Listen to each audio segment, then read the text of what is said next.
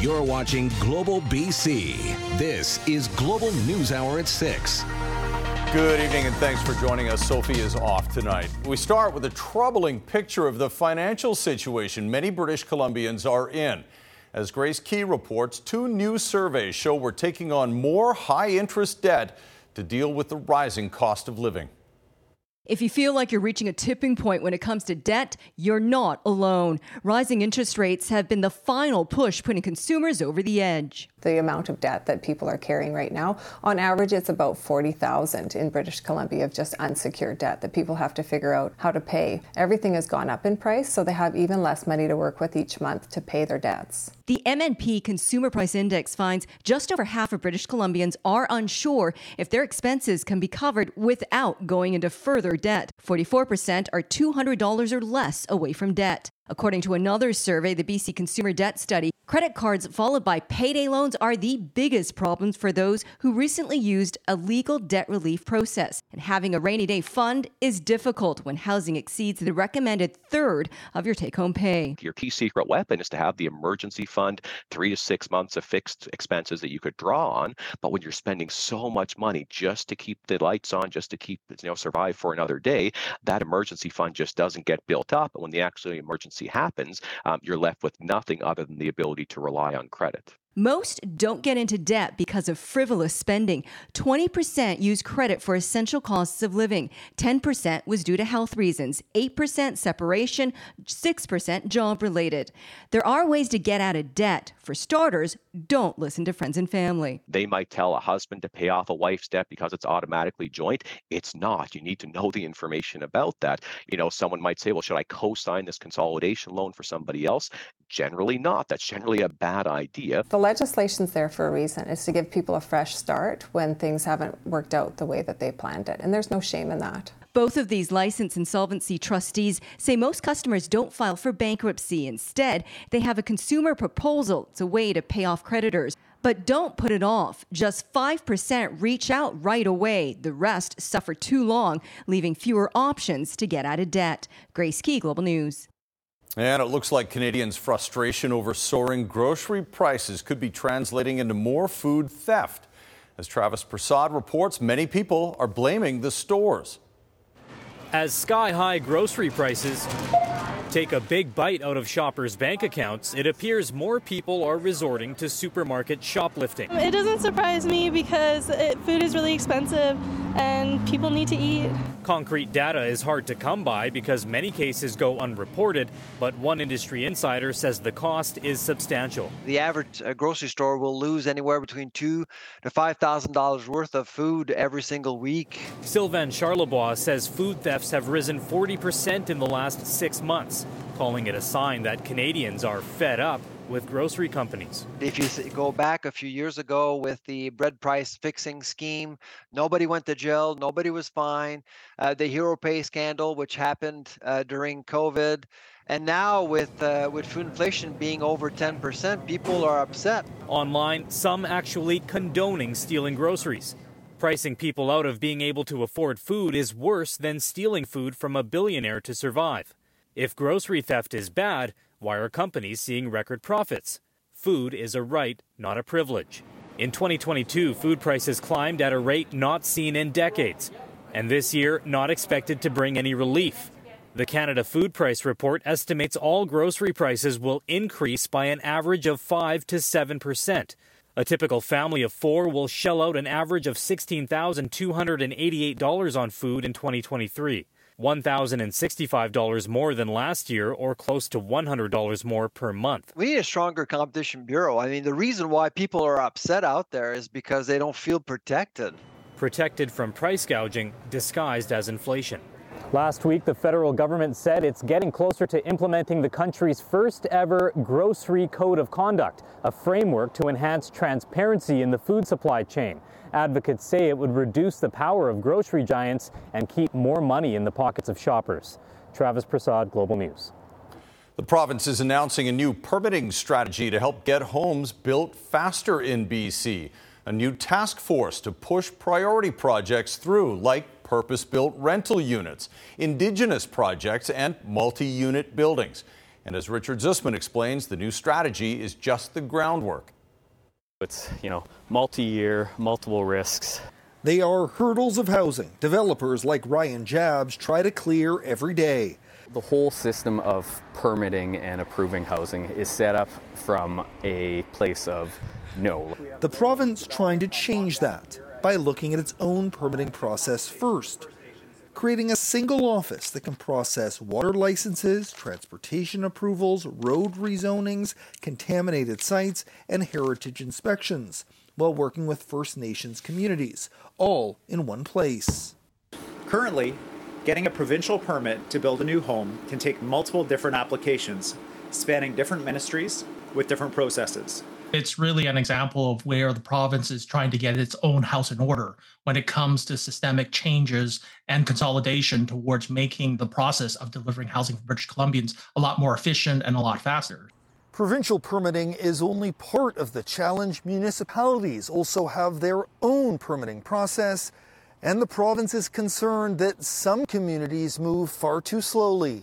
I think we can come to a place in the very near future where somebody applying for a building permit knows upfront what is required of them, knows upfront how much it will cost, and knows upfront how much time it will take to get that approval done. Provincial permitting makes up only a small part of the housing puzzle.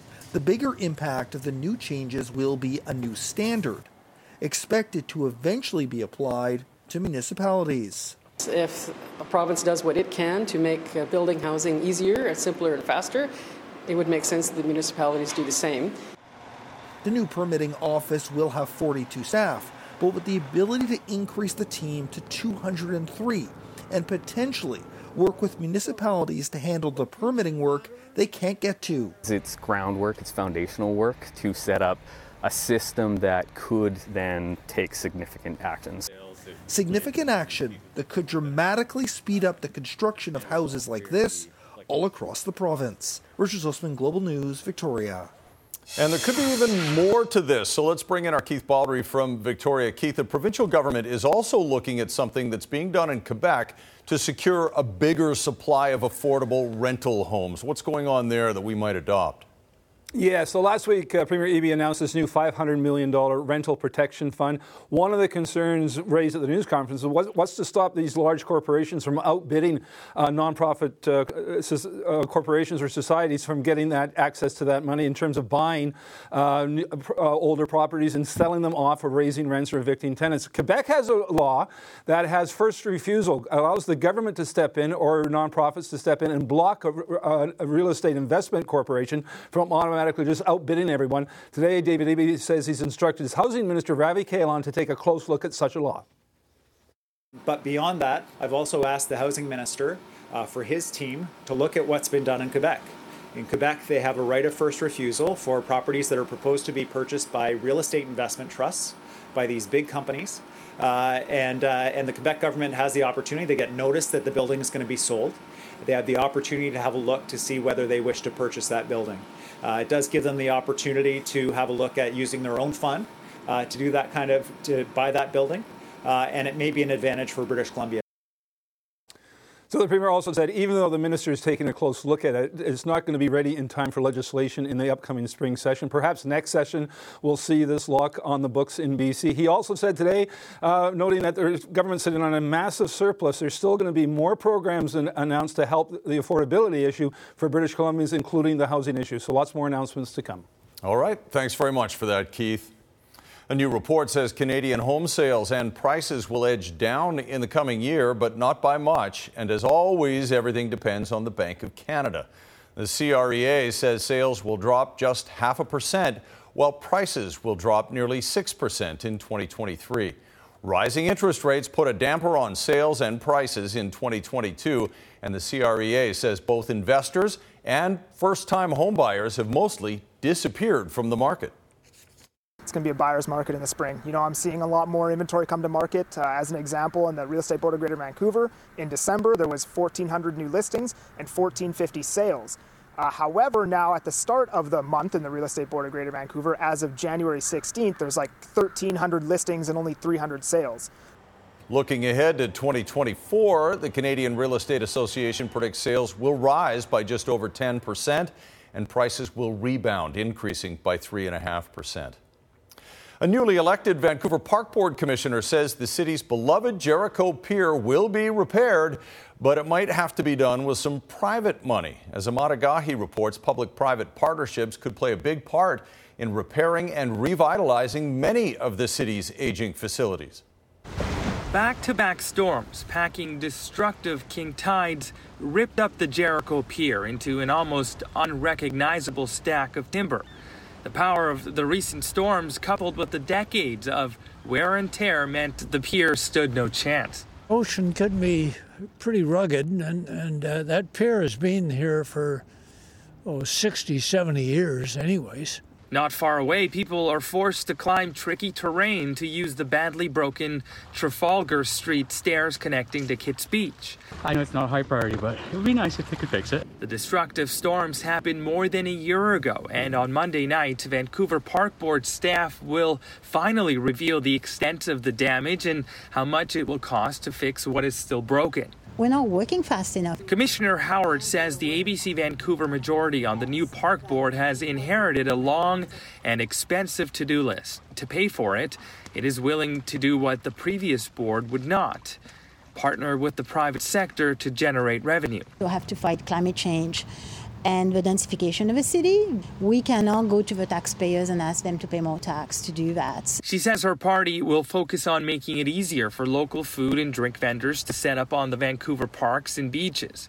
while at the same time asking for senior governments to fund more expensive infrastructure upgrades and repairs. We're on a trail here that's uh, disappearing into the, into the ocean. Um, I'm not sure that Vancouver Park Board will ever be able to generate the revenues to fix that. The report to commissioners Monday could outline the cost of fixing the Jericho Pier, but it would likely be ambitious to think the job will be done in time for summer. People quite enjoy walking out on the pier and looking at the water and, and that type of thing. And I think they would be negligent if, if they didn't. Amatagahi, Global News. Former Vancouver Mayor Kennedy Stewart is going to start a new job. Stewart served one term as mayor before losing to Ken Sim in the fall election. Stewart is returning to Simon Fraser University, where he'll be the director of public policy research. He took a leave from the school in twenty eleven when he was elected to Parliament under the N D P banner before turning to municipal politics. S F U says Kennedy's political experience will be valuable to students. Stewart also revealing he has a new book coming out on B C's efforts to decriminalize drugs. The future of a popular lake and its beautiful beach are at risk. Sasamat Lake is the pride of Port Moody in many ways, but the dam that makes it possible is on the verge of being decommissioned. What that means for one of Metro Vancouver's favorite recreation areas, next on the News Hour. Holy s***. Oh, be careful. The rock slide that's thundered down the mountain and closed a part of Highway three through Caramillos, later on the News Hour. And disaster declarations in California after that parade of atmospheric rivers pounded the state, and the hope that's on the horizon coming up on the News Hour as well. Right now, though, the future of Port Moody's hugely popular Sasamat Lake is in doubt, as an aging dam will need to be either decommissioned and removed or replaced. As Julie Nolan reports, if the dam is removed, the lake itself would change drastically, with the water level dropping by as much as two meters. For Susan and Mike DeYoung, the idea of any change to their favorite recreational lake doesn't sit well. It's almost devastating. We we come here every every day to do our um, cardio workout. With the owner of an aging dam, Imperial Oil, looking at decommissioning it, this lake would then look vastly different. Water levels could drop as much as two meters. This lake is filled with fish.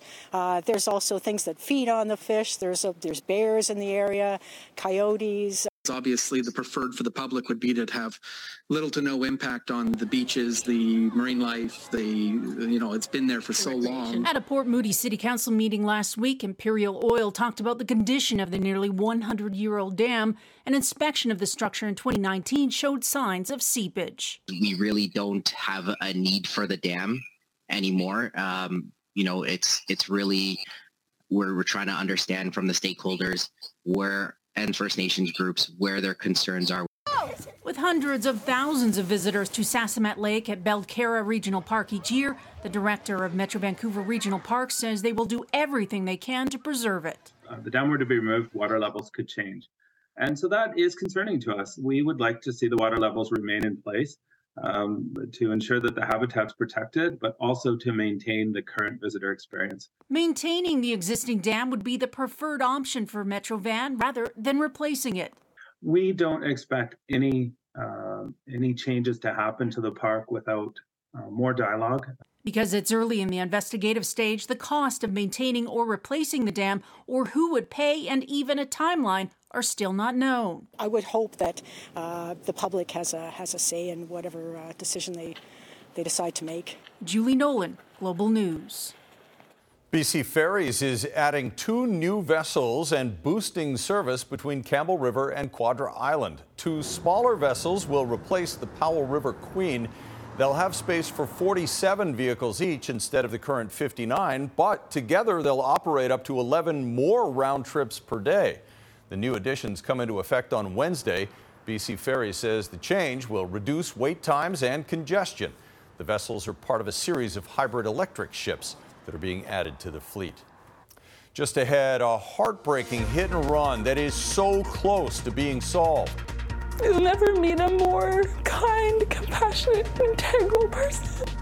The victim who died, two suspects who ran away, and why police need help to lay charges. Plus, to go forward, we need to go together. A commitment from the U S president to fight racism on this Martin Luther King Junior Day. Final clearing stages of a multi-vehicle crash here in Burnaby, eastbound on Highway one east of Kensington. The right lane is still partially blocked by what's left of emergency crews, and traffic is back past Willingdon on the approach. New Year, New Ride is on now. Cruise through new roads this year with the twenty twenty-two Chevrolet Silverado fifteen hundred. Visit your local Chevrolet dealer today. I'm Trish Jewison in Global One, high above Highway one in Burnaby. Vancouver police are searching for a man wanted on a B C-wide warrant. Take a good look at that photo. Fario Mabanza is accused of assaulting a seventy-year-old convenience store worker last week. Police say he's been charged with assault with a weapon, causing bodily harm, and theft on an elderly woman who tried to stop a shoplifter. The twenty-seven-year-old was released on bail and failed to make a scheduled court appearance. Abbotsford police are launching an appeal to help identify two people involved in a deadly hit and run in early December. The victim had pulled over to help a dog, and while police know who owns the truck that hit him, they aren't cooperating with investigators. Krista Dow has more on the case and the emotional devastation caused by Ellis's death. I miss him so much. I miss him so much. The anguish is palpable.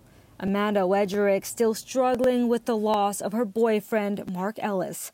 An animal lover, she describes him as being kind and compassionate.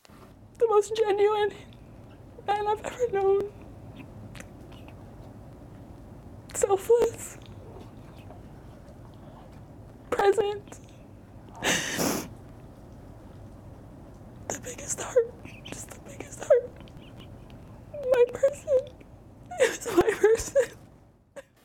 On December eleventh, thirty-eight-year-old Mark Ellis was struck and killed on Lefevre Road. Abbotsford police say he had pulled over to rescue a runaway dog. The suspect vehicle didn't stop but crashed just down the road. Investigators have determined that uh, the two individuals that were in the truck that fled uh, were attending a party uh, in the area just prior to the collision. We really want the public to to see the surveillance footage uh, that we are releasing. The new surveillance videos and photos show the suspect vehicle, a red Dodge Ram pickup truck, just moments before the crash. Then two people in the truck running away from the scene. A uh, very distinctive truck, very uh, you know, dark red in nature. Sergeant Paul Walker says the pickup belongs to an Abbotsford business, but the owner isn't cooperating with investigators. Police not identifying the business for fear of public reprisal. Instead, are appealing to the public for any information about the hit and run and the passenger to come forward. anyone with information, whether you're at the party, maybe you're friends of people that were at the party. I know there's a lot of people out there that have information. I encourage them to do the right thing uh, and bring justice for Mark. In hopes of providing some closure for Ellis's loved ones as they try to cope with the immeasurable grief. I have nothing now. It was my future's gone. My whole future's gone. Krista Dow, Global News. Friends and family of a young woman found dead at a Kelowna park one year ago today are demanding justice. We also call in our community to please help us bring peace to the loved ones of this beautiful young lady. The body of twenty-five-year-old Austin Godfrey, originally from Kingston, Ontario, was found at the Glenmore Dog Park last year. Today, a candlelight vigil was held to honor her. Kelowna R C M P deemed the death suspicious, and the Serious Crime Unit is investigating, but now a year later, and still no arrests have been made, and her loved ones are demanding answers. I have a lot of compassion for dear Austin, that, you know, she had so much potential and and uh, and how it was taken away from her, and I just feel very bad for her that, you know, this had to happen to her, and no human being deserves that. And police say the investigation is still very active. Anyone with information or who hasn't already spoken to investigators is asked to please contact Kelowna R C M P. And we are learning more about Sunday's fatal crash in Surrey. Investigators say speed and impairment appear to be factors. R C M P responded to the crash near Port Mann, or near the Port Mann, on one hundred fifty-second Street around five a.m. yesterday, where they found two cars badly damaged. One person was declared dead at the scene. Friends have now identified that victim as Sherry Ann Ramkassoon. They've started a GoFundMe page to help with funeral and travel costs. They would like to get her body back home to family in Trinidad. They say she was on her way to work in an Uber when she was killed. Surrey R C M P are still investigating the incident. Still ahead, watching war from afar. We walk with stroller there, and this is the best area in the city. A Ukrainian refugee in Canada once called this place home and reflects on this weekend's tragedy. And what's hampering the recovery effort in Nepal, where a plane went down this weekend while attempting to land at a brand new airport.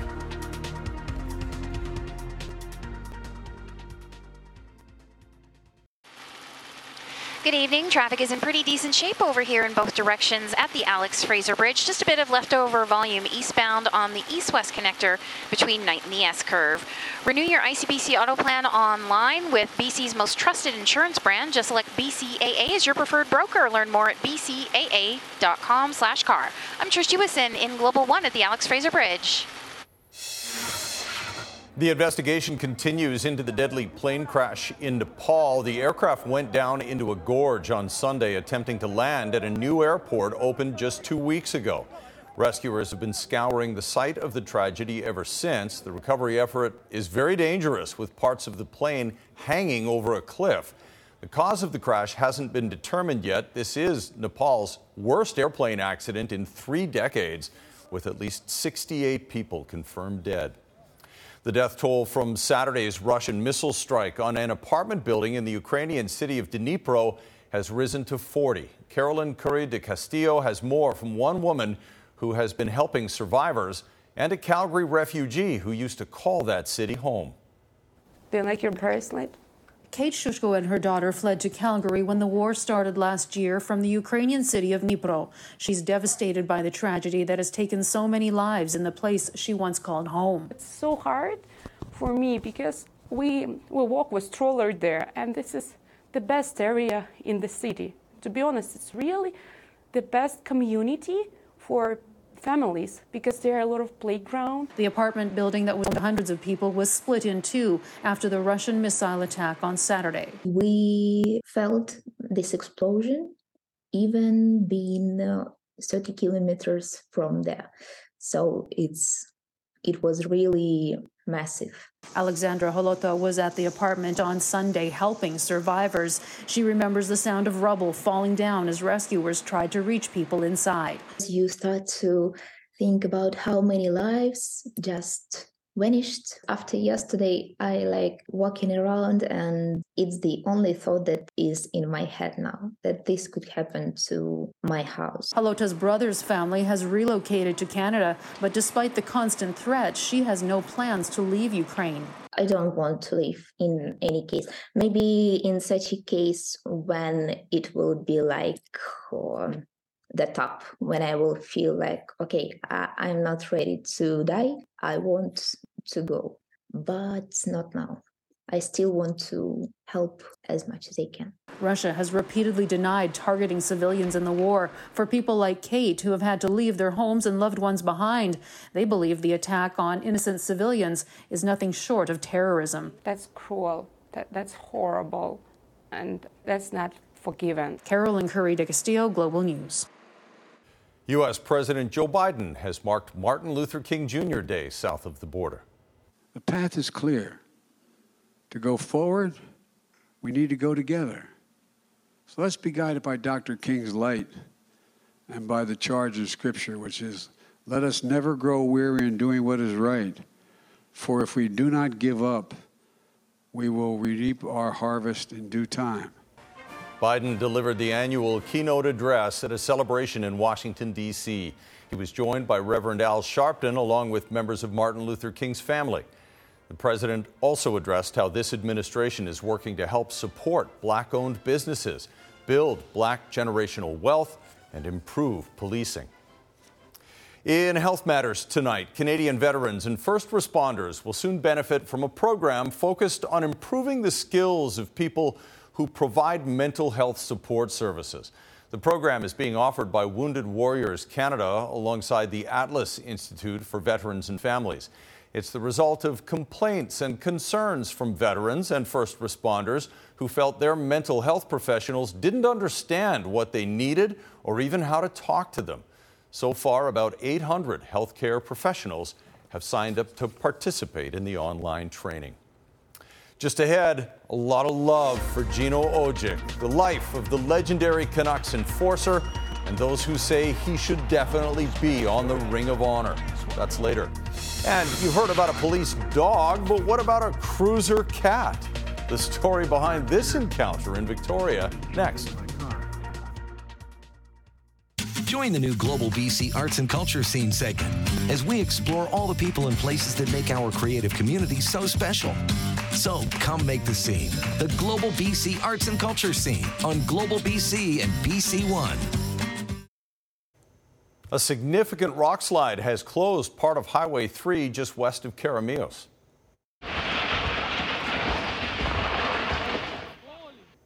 You can hear it thundering down the slope. Area residents reported they could hear the slide starting around six thirty this morning. Some say it's the third slide in just a week. The road is shut down in both directions. Detours are available. A geotechnical assessment will be completed tomorrow, but make sure you check Drive B C. All right, now, after weeks of relentless rains that have left the state of California waterlogged, the White House made a major disaster declaration to unlock federal funds to help with relief efforts.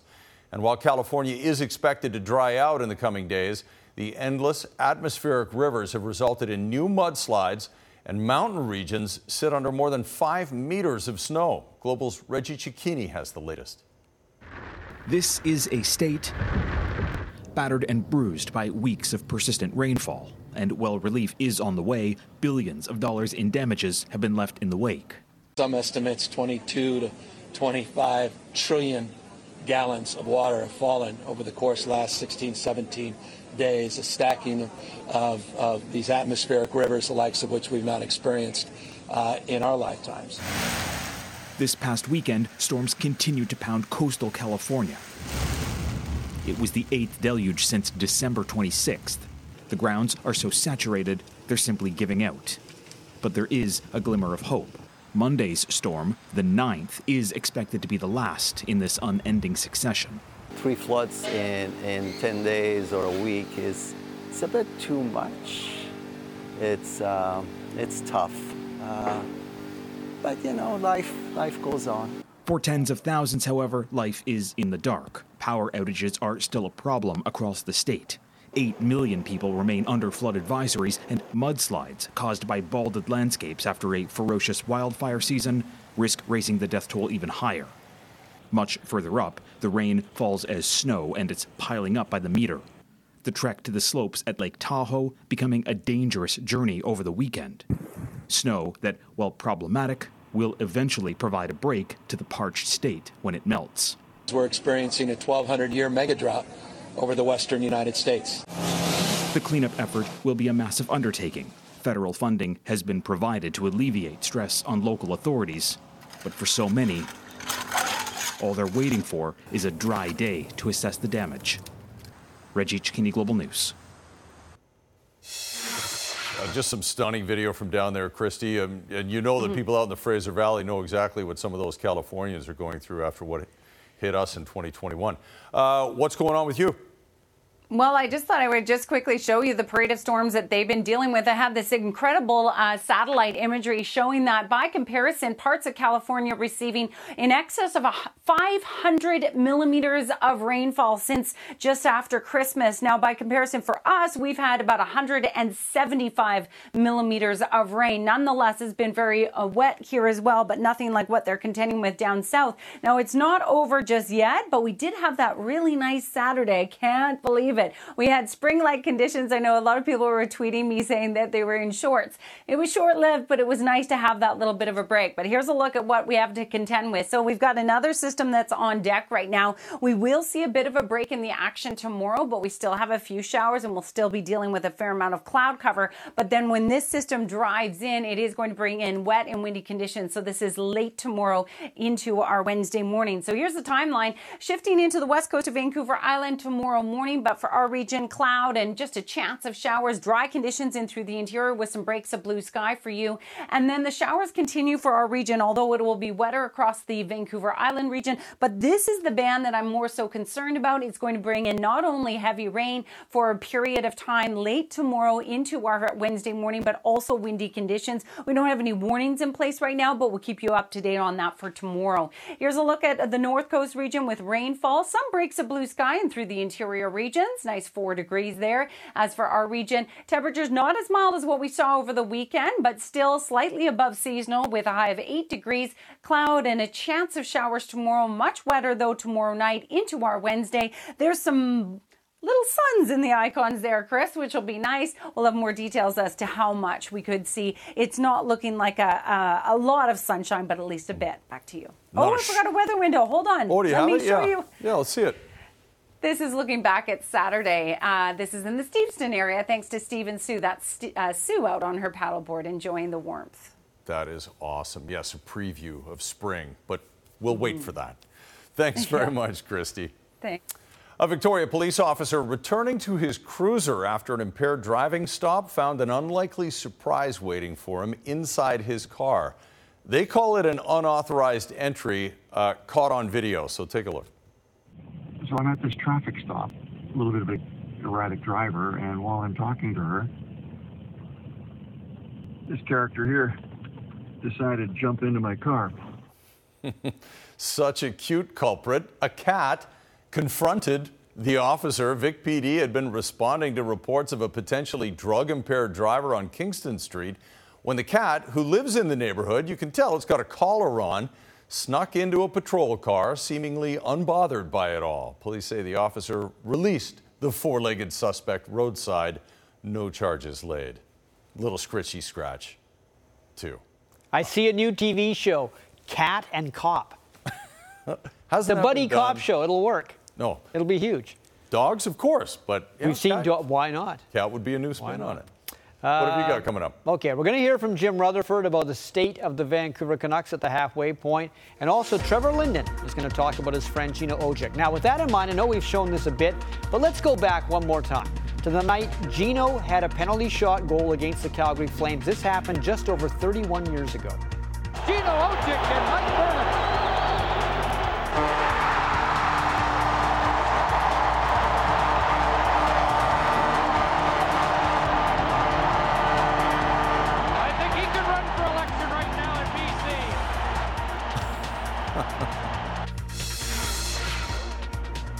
So good.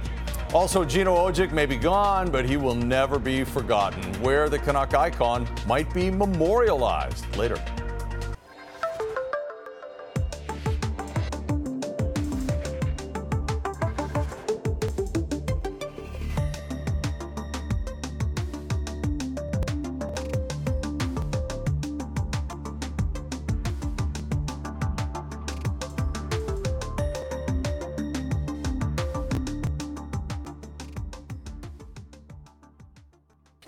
Squires here, I, nobody nobody can question the, the desire of the Canucks to try to keep working, but it, sometimes it doesn't work. Well, I would say on the road trip, which wasn't very good until they won yesterday in Carolina, if you look in the third periods, a lot of times the Canucks just weren't giving up.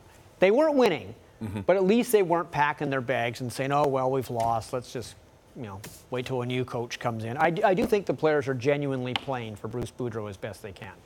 But I just don't think that group is good enough mm-hmm. for whatever reason. And Jim Rutherford talked today about a whole range of items involving the Vancouver Canucks. Now, he does take the blame for not being able to get the Vancouver Canucks out of the corner they have painted themselves in regarding the salary cap. Now, granted, a lot of this is on the previous regime run by Jim Benning. But Rutherford did add to the problem rather than solve it. You know, I'm... I'm disappointed in, in the job I've done to this point, okay? Because when I first came here, I talked about getting control of the cap, you know, getting the cap back to where it is, getting rid of some contracts, and we haven't been able to do that. Jim Rutherford, of course, isn't the only one who's disappointed in that, but as is often the case with the Canucks, be it now or before, they aren't prepared to completely break things down and do a full rebuild. We're not looking towards a rebuild. I'd rather call it a retool. My preference is when we make these deals is not necessarily for draft picks that may come in and help the team, you know, four years from now, five years from now. I'd prefer to get younger N H L players that maybe didn't work out in their entry-level contract and, you know, bring them in, give them a second chance.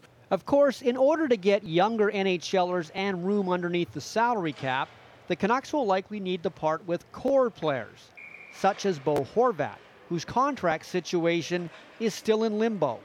We've, we, I believe, have taken our best shot, and the contract that we have on the table for Bo right now, I think is a fair contract for what he's done up until this year. But it's certainly under market value for what he's done this year. So we're, you know, we're in a pickle here, okay? He he's had a career year, career run, and he's looking for his money. He deserves it. I don't blame him. But even with what we have on the table for him now, without any changes, which we know whether it's through buyouts or something, there will be changes for next year, um, we're well over the cap on the projection. One other thing that could change is head coach. Rutherford has not been shy in his criticism of the way the Canucks have played defense this season, and rumors are everywhere that Boudreau could be out of a job soon. We have, uh, I'll say I have, and I'm not going to get into names, and th- this is even going back a couple of months ago, that I have, I have called a few people t- to talk to people, yes. You know, Bruce is a friend. I really like Bruce, and he's done good work here. But this is what we review all the time and try to make a decision. So all I can say is that, that Bruce is our coach right now. The uh, death of Canucks legend Gino Odjick yesterday had an enormous impact on fans, on friends, and those who played alongside him, especially here in Vancouver. And one player who played with Gino who loves to talk about his friend is Trevor Linden. He says, Gino may have been feared on the ice by others, but off the ice, as we've heard so often, he was a kind and funny man. Yeah, I mean, Gino was a great teammate. I mean, he uh, he cared about people. He loved to be in the locker room. Um, it's so funny because he uh, he's the only, he's the first and the only guy I ever played with in twenty years that called me Dutch. Uh, and uh, he, he, I just thought it was so funny, but that's what he called me. And uh, he just loved uh, he loved to. He loved to tease people, and he always had that little that little smirk on his face, and he loved to laugh. He, um, yeah, he just, he was just likable. And I think, you know, whether you were, you know, whether you were from Russia or Sweden or Canada, you just, you just saw the humor, and he was just, a, just fun to be around. You can see right there how people gravitated towards him. Mm-hmm. Vasek Pospisil and Felix Auger-Aliassime, buddies, unfortunately got drawn against each other in round one of the Australian Open. So someone's got to go. And in the first set, it looked like Auger-Aliassime because Vasek Pospisil won it six to one. Now, they were close in sets two and three. But Felix, who is ranked number six going into the Aussie Open this year, was able to keep his friend at bay. He won set two, seven, six, six, set three, seven, six, and this is match point in set number four. So Felix moves on, and Vasek Pospisil is out. The other Vancouver player, Rebecca Marino, also did not last a round. She um, was taking on Zhu of China, and she lost in straight sets, although she does get a point right there. But Marino was knocked out six two, six four. Tough one. So Lin Zhu beats Rebecca Marino. Unfortunate, but better luck next time. That's the way it is. Yep. All right. Thanks very much, Squire. And coming up, a renewed push to get Gino Odjick into the Vancouver Canucks Ring of Honor. That story's next.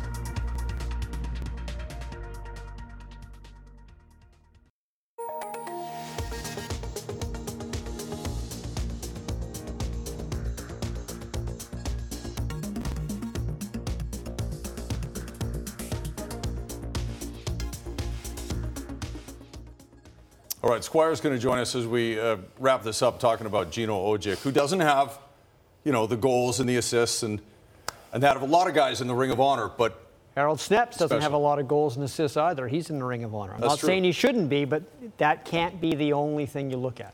He was a tough guy with a tender heart, set a standard for toughness that nobody in the history of the franchise can match, and there are a lot of people who think he should be elevated to the Ring of Honor. Aaron MacArthur reports.